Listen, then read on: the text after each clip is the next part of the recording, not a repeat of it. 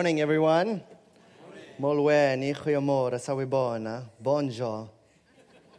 Joe-san for the Chinese people that are in this congregation. Uh, it's wonderful to be with you. Uh, my name is Roger, as Ryan has said, uh, part of the Bosch congregation. Uh, they'll see a little picture of my, my wife up there, my little kid. That's my wife. She's, I call her Barbie. Sometimes people say we Barbie and Chen.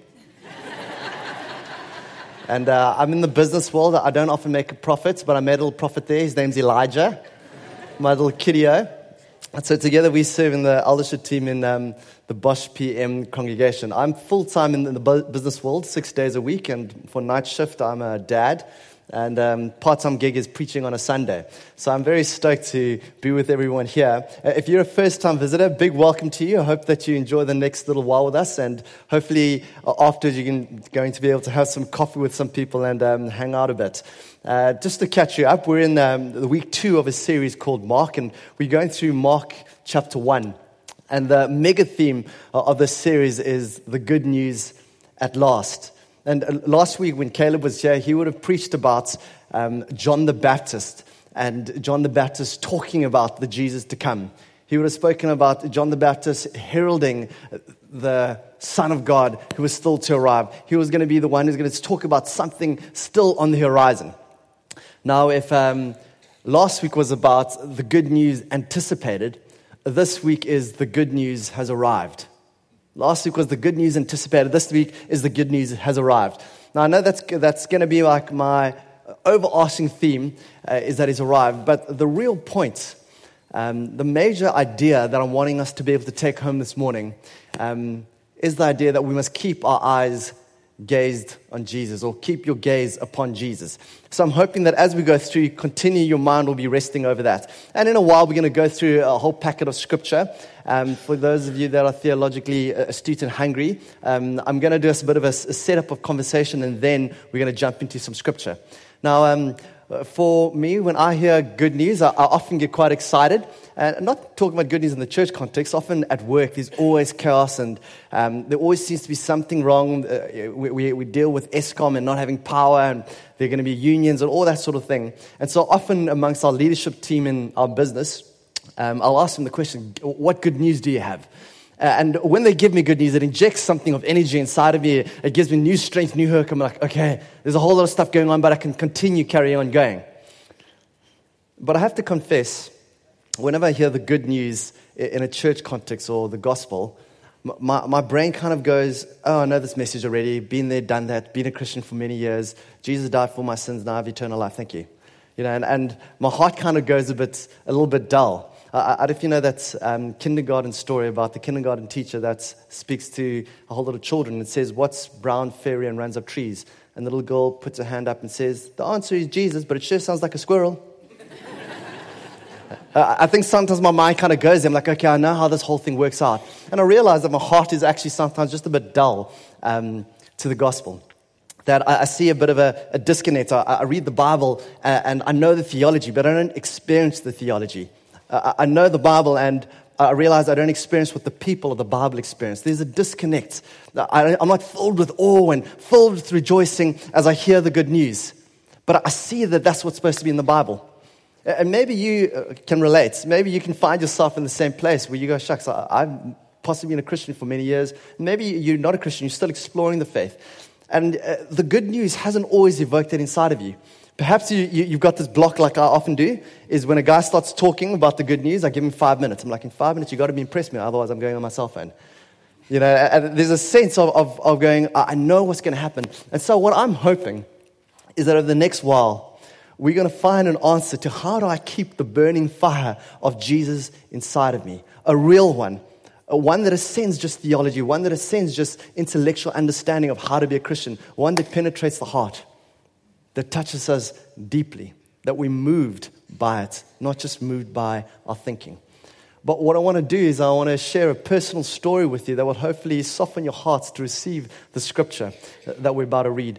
Sometime last year in November, um, uh, I got a phone call from my uncle. And this is my uncle that, you know, you got that family member that you've known for years and very close to. He was one of those. He was my uncle that I'd grown up with that used to come down um, in Christmas from, from Johannesburg. And we'd speak on the phone every month for a couple of hours. Really close to him. But he was also a Buddhist. Um, that's my family background. You know, a, Dad was an, a functioning atheist Buddhist. Mom was totally everything that goes. She was Feng Shui, which is structure your house so there's energy fields, numerology, palm reading, zodiacs, horoscopes, the whole thing, crystals, the whole vibe. Anything that, anything that sounds spiritual, my mother was it. And my uncle grew up in that world. He was a Buddhist. And so I got the call on the Friday to say that uh, he, he was unable to move. His, his back was really sore, so they booked him into hospital. By Monday morning, my cousin uh, phoned me and said, um, your uncle, our uncle's been diagnosed with aggressive stage 4 cancer in his spine. And it spread through his entire body. He said he's got a couple of days to live. You better get up here. So me and my sister started fasting, started praying. We, we, could feel the nudge of God saying, I want him, I want him, I want him. Uh, he is someone I want, meaning my uncle.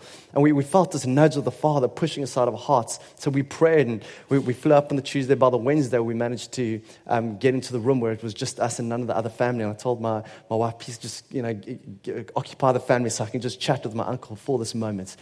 Then in this moment, now that he's on his deathbed, and he literally was just emaciated, just skin and bones. His, his teeth had changed color from the chemicals. Uh, he couldn't focus on me. He was like half glazed over and just whispers of words that came out of his mouth at a time. And I said to my uncle, uh, I said, um, You know that I'm a Christian. You know, I told you before that Jesus loves you. Never been able to engage fully with him around Jesus. And I said, like, What do you think about Jesus? And I'm hoping that now on his deathbed, there's going to be something in his heart that says, Yeah, I believe in Jesus. And his reply was this He said, Roger, I grew up a Buddhist. I'm going to stay a Buddhist. I'm a good man. Roger, I know it's not the answer that you want, but it is who I am. And my heart dropped in that moment. I was just like, I just, I was devastated. I was like, God, that, that's that sense that God wanted him to know him, the sense that the Spirit of God was wanting to draw him near.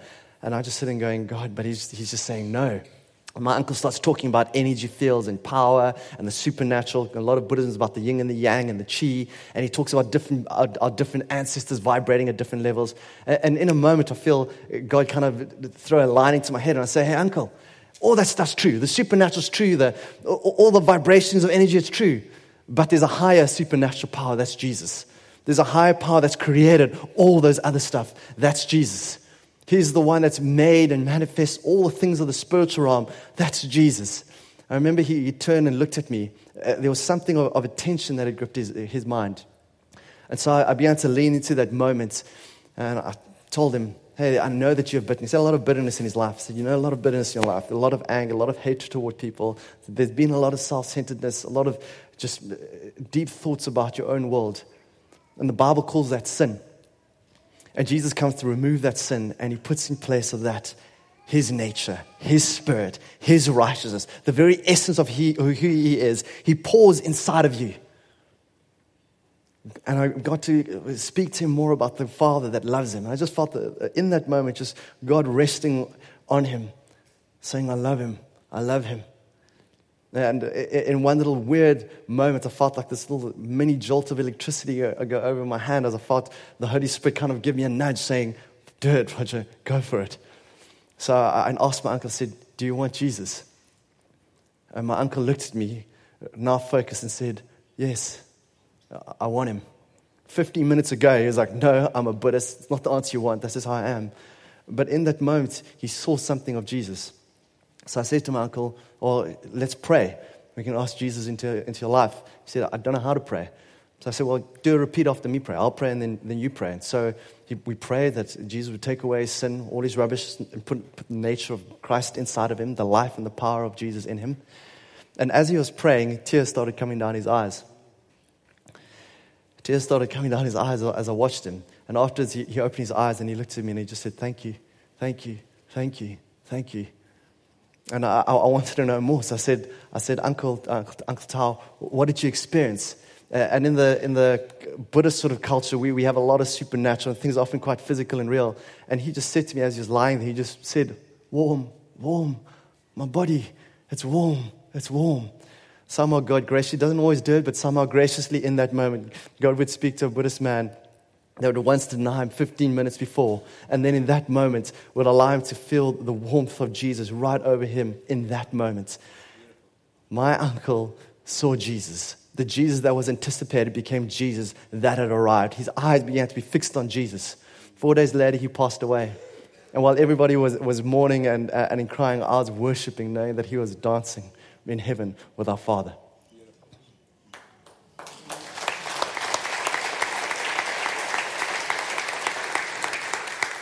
Uh, that, that's, that story was really a, a setup for the scripture that I want us to read today.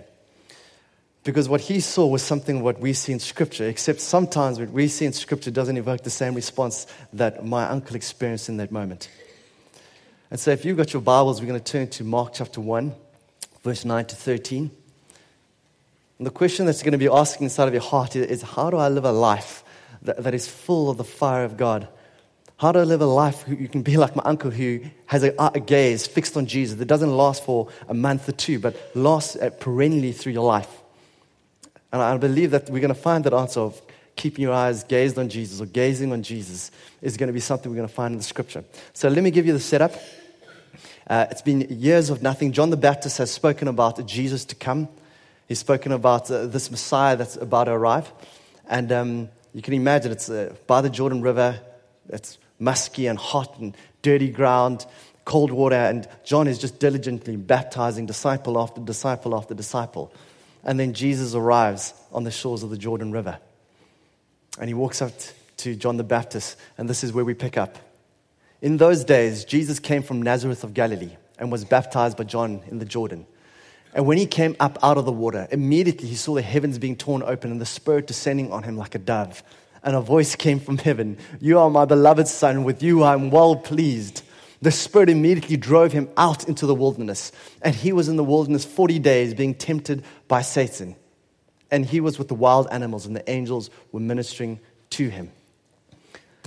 That's the scripture. It's a well known scripture. We, have seen it often. And I'm hoping over the next while, as we unpack it line by line, blow by blow, we'll be able to see something else that the people of the Bible were seeing as Jesus arrived on those shores. So the first thing we look at um, is baptism. Uh, I highlighted in blue so you guys know where I'm pointing at. Jesus goes up to John the Baptist um, to get baptized. And he does get baptized. And I know the question that some of you might be asking is well, why did Jesus get baptized? We know that baptism is an outward sign of an inward change inside of us. It's something we do symbolically to show that we've repented and we've been forgiven of our sins and turned toward Jesus, right? Well, Jesus didn't do it for that reason. Jesus had a very different reason for baptism. In fact, uh, John, when in the account of Matthew, asked the very same question of Jesus. Jesus comes up and says, You've got to baptize me. John says, No, you shouldn't baptize me. I should be baptized by you. And Jesus says, Yeah, you're right. But for now, baptize me so I can fulfill all righteousness. See, Jesus came um, not just to uh, live out life and set an example, but he, came to fulfill all the law and the, and, the, uh, and the, commands. In the Bible, there's 613 Old Testament commands. Uh, it falls under the title called the Mosaic Law, the Law of Moses. Every Jewish people had to fulfill all of these commands, 613 of them. And in Deuteronomy, even uh, further back in the Old Testament, there literally is a list that says if you, if you um, obey, obey, obey, you'll be blessed, blessed, blessed, blessed, blessed, blessed, blessed. But if you disobey, you'll be cursed. If you disobey, you'll be cursed. If you disobey, you'll be cursed. There's this whole lineage uh, of obeying and disobeying. And so Jesus comes to a place where he goes and fulfills all the Mosaic law. And what you'll notice is baptism isn't a new thing. It's not a Christian thing. It was going on way before. Part of uh, the Jewish world was something called ceremonial cleansing. It's something that you just did as a symbol of purity before the Father. And that was part of the 613 commands. And so Jesus ends up doing that, not because he needs forgiveness of sins, but because he's going to complete every single one of the commands so that they can be full 100% blessing, so that it can be 100% righteous. Oh, in Ephesians chapter 1, it says, We, as Christ followers, have received every spiritual blessing in Christ. We have received every spiritual blessing in Christ. Why? And not just because, oh, here's blessing. The reason why we receive every spiritual blessing in Christ is because we're in Christ, and Christ has fulfilled all the law, and so is 100% righteous. You get it? Jesus has hit every single marker, 100% righteous. He's nothing like us. His heart is nothing like us. When our hearts might sometimes think about ourselves or uh, might have a horrible thought about someone else or always about our future, Jesus doesn't have that inside of him. He is not like us, 100% righteous in his nature. He fulfills all the law so that all blessings can come on him, so that we can live in Ephesians 1 world where every spiritual blessing that we have is in Christ. And so there's a righteousness that is declared when Jesus is on the cross, I mean, when Jesus is baptized. But it doesn't end there. Jesus' baptism supersedes us. He still calls us to, to be baptized. But our baptism is baptism into Jesus so that we can be under the blessing of 100% righteousness. Uh, that's why it says in, in Romans that we've been baptized with him, then into his death. And if we've been baptized into his death, then we've been resurrected with Christ also. You guys might notice that when you've been baptized into Jesus, we've been baptized with Jesus into death so that we can also be resurrected with Christ when Christ is raised. In a couple of weeks' time, I don't know when it is again, that there's going to be an opportunity for baptism. That baptism moment is a moment where Jesus is saying, Join me in baptism, die with me, and be resurrected with me. It's not a, a curt thing that you just do. Uh, it's not something that we just do as a tradition of Christianity. It is something that Jesus commanded because he says, Your life, in my life, you die with me, you're resurrected with me. There's something that becomes powerfully proclaimed in baptism.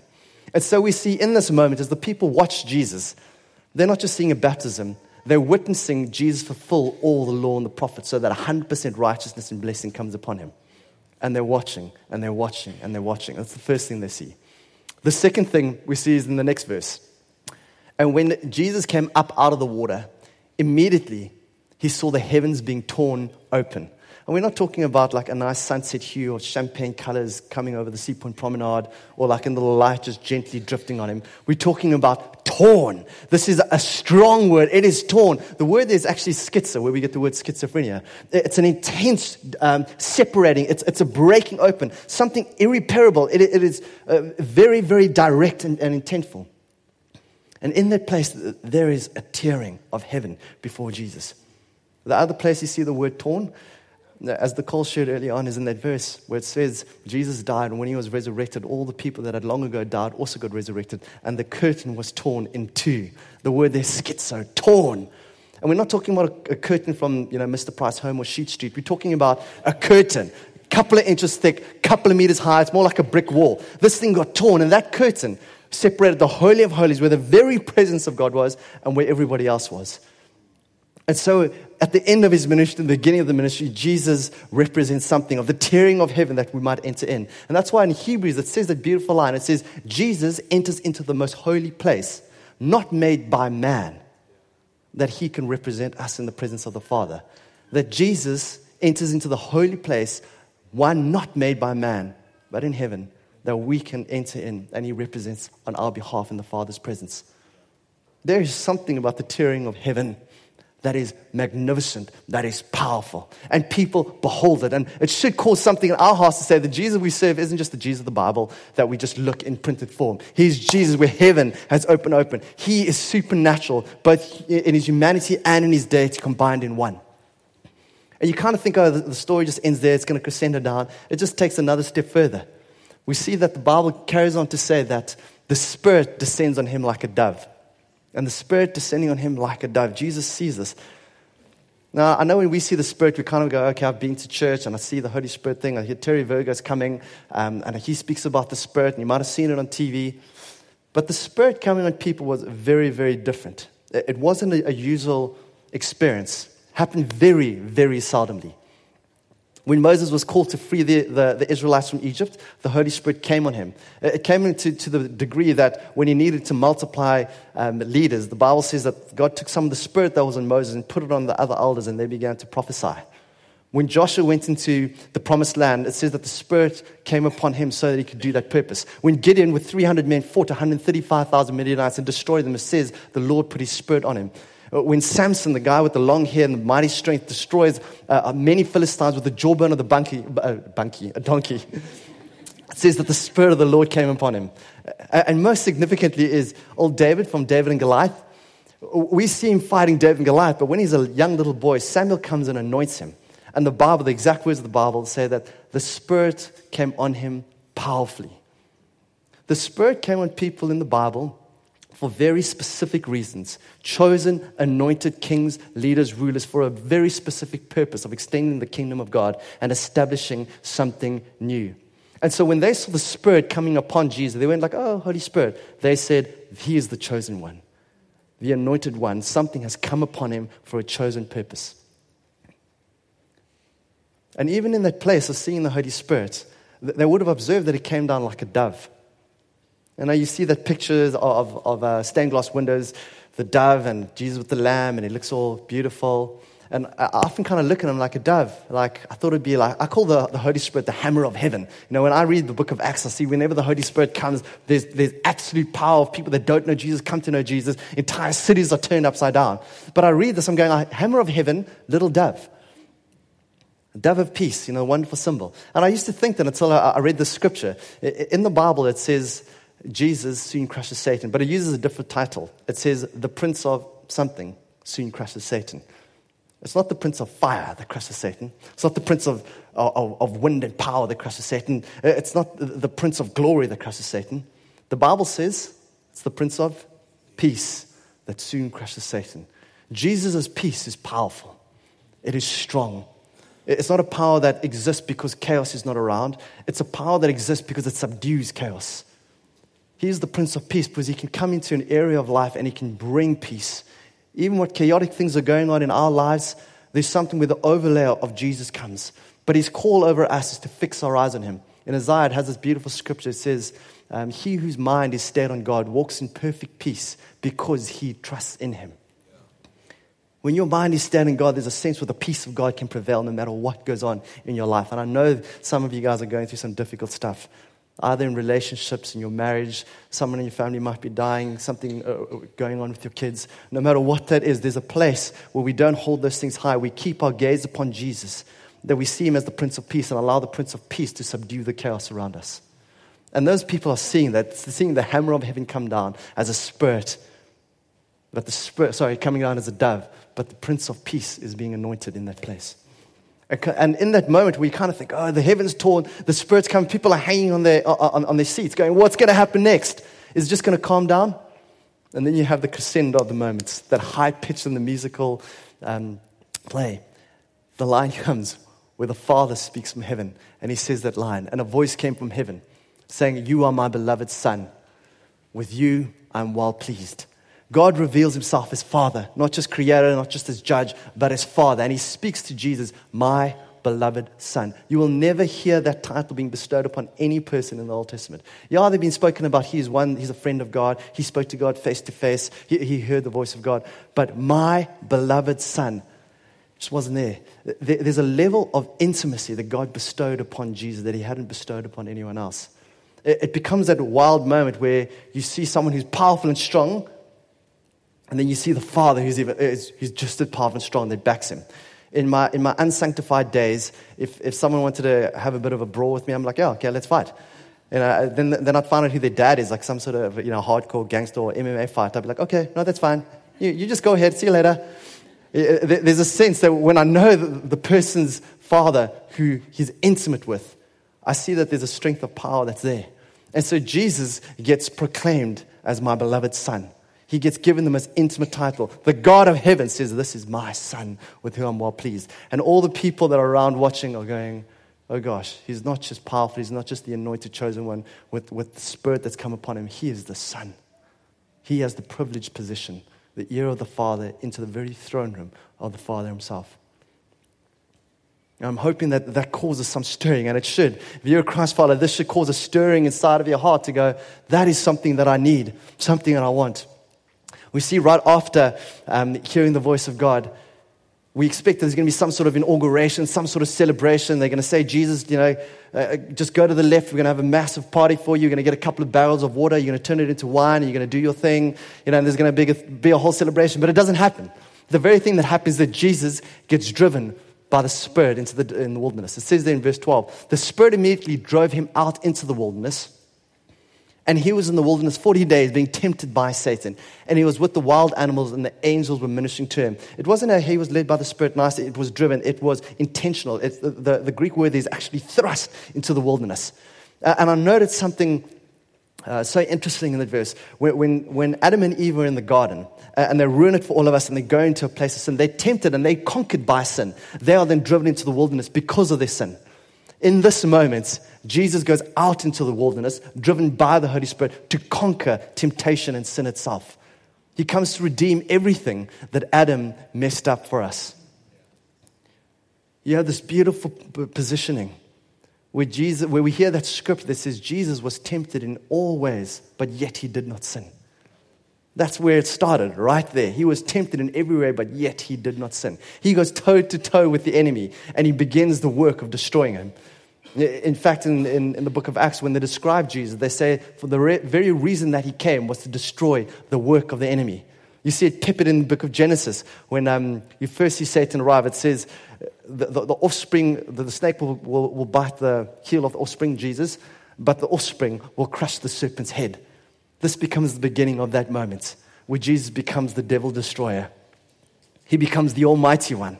The people didn't see it then, but we see it in retrospect that he has authority of all power. And not only that, we have the moment we even have the angels start ministering to him. And when I get tired after a game of touch rugby or exhausted, you know, best thing I'm going to get is like, you know, a glass of water for my wife. You know, maybe if I'm lucky, I'll go get a waiter or a servant or something like that to like, you know, help me out. But Jesus gets angels that minister to him. I mean, he is next level.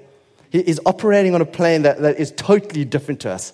He's, he's very much like us in some ways, but he's totally unlike us in so many other ways. He has the voice of God announcing him as the beloved Son. He has the hammer of heaven, the Holy Spirit coming upon him, declaring him as the Prince of Peace. He has heaven torn open as a future declaration of what he's going to do in removing all sin from this world for those that are in Christ Jesus. He becomes the righteous one in which all the blessings that we have is because we, we die with him and we unite with him in baptism and raised with him in that moment, people are watching and they are seeing something. Man, as I've read that scripture, and we've gone to that portion of scripture, hoping something's happening in your hearts. And there really are two options. Two options of what could be happening inside of your hearts. Option one, your thought might be, Jesus is dead, good news is not real, that's it. If that's true, if you're in a space of uh, that space, well, two things. One, I'd love to converse with you, to uh, give you some compelling reasons uh, of why I really believe Jesus is alive, both archaeological evidence or philosophical thoughts. I'd love to have the conversation. But uh, we don't have a middle ground. Uh, Paul doesn't give us a middle ground in the Bible. He, he says this verse in Corinthians. And if Christ has not been raised, then our preaching is in vain and your faith is in vain. And if Christ has not been raised, your faith is futile and you are still in your sins, then those who also have fallen asleep in Christ have perished. He's basically saying everything, all our Christianity is nothing. All your Bible reading, all your small group going to, all your Sunday attendance, everything, all your leadership, everything is nothing if Jesus didn't die and, raise, and get raised again. If the good news is not real, then this is all for nothing. Nothing, nothing, nothing, nothing. He says we are, we are most to be pitied. There's no middle ground. There is an option two. The option two is that there's a declaration from our hearts that Jesus is alive, the good news is real. And what should happen is that we look at heaven being torn open. When we read scripture and we see Jesus um, having the Spirit come on him, something should happen inside of our hearts that says, I want that. I need that. I hunger for that. Something inside of our hearts would be like my, my uncle would have seen something of the glory of Jesus in that moment. I know that, that in my heart, I've gone through undulations in my, in, my, in my life as a Christian where I'm like close with God, and then I go through these moments where I'm just stressed and there's just so much stuff going on, and I just kind of hear the good news and I'm, I'm dulled out. Nothing of what something like my uncle experienced. But I refuse to live like that. We cannot live like that. We, I refuse to be a Christian for the long term that hears the good news being preached and, and, is able to put it into a box. Is able to go five minutes, and if you can't impress me, then I'm out of it. Who, who can read scripture and still let it disappear. Who becomes an expert in Christian leadership or an expert in Christian doctrine, but yet doesn't experience Christ himself. I, I, I, refuse to be a person that understands theology, that can speak about theology, but doesn't experience my theology, that doesn't experience what the people of the Bible experience. There's a call inside of our hearts where we put that stuff aside. We don't say it's not necessary, but we say that it's not the number one. It's not the highest point of our life.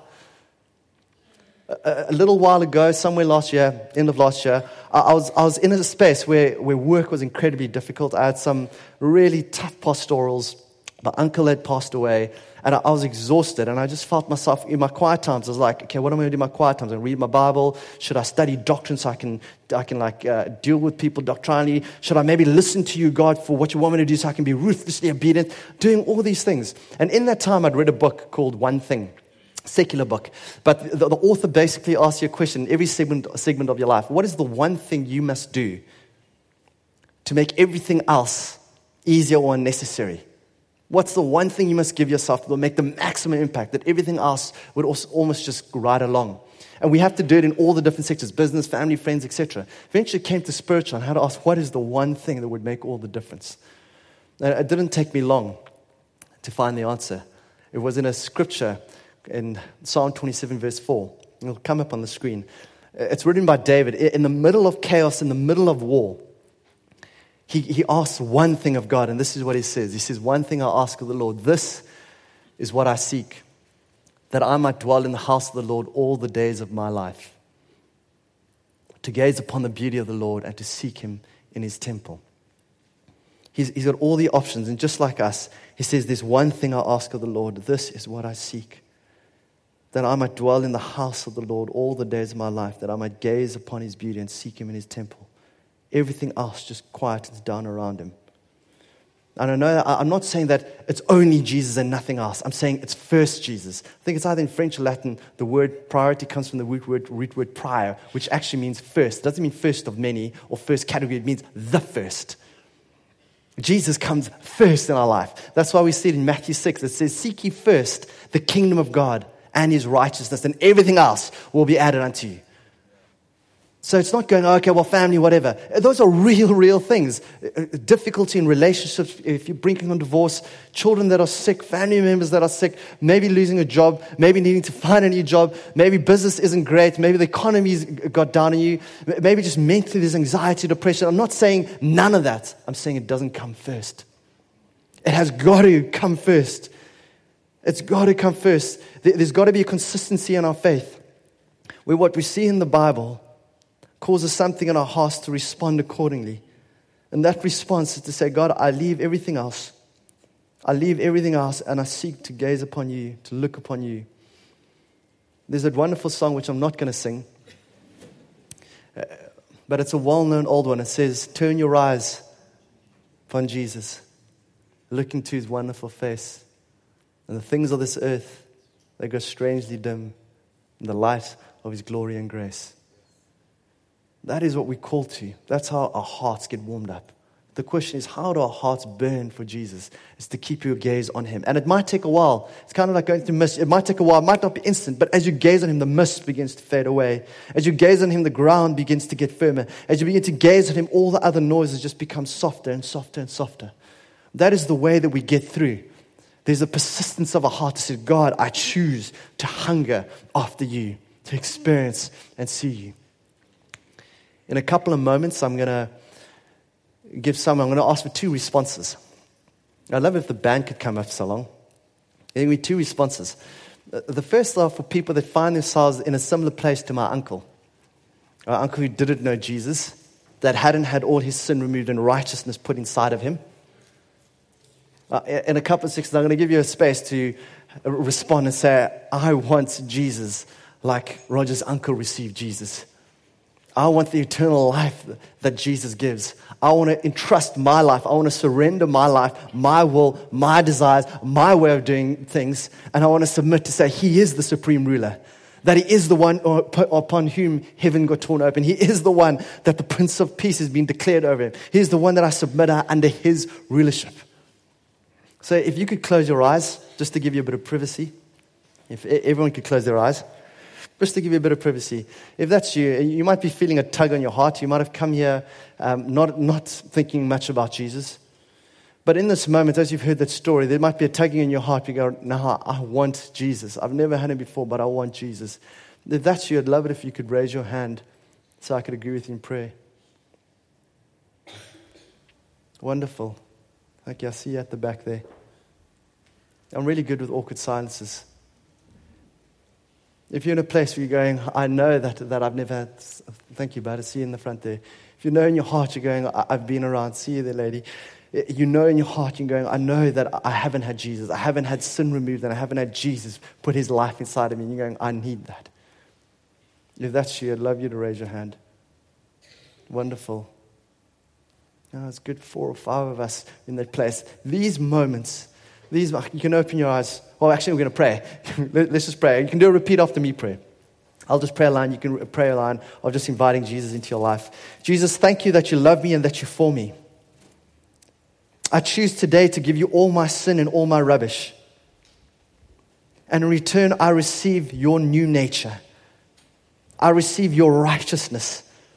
I receive the blessing of heaven and I entrust my life to you. Father, I thank you that you love me and that you're for me.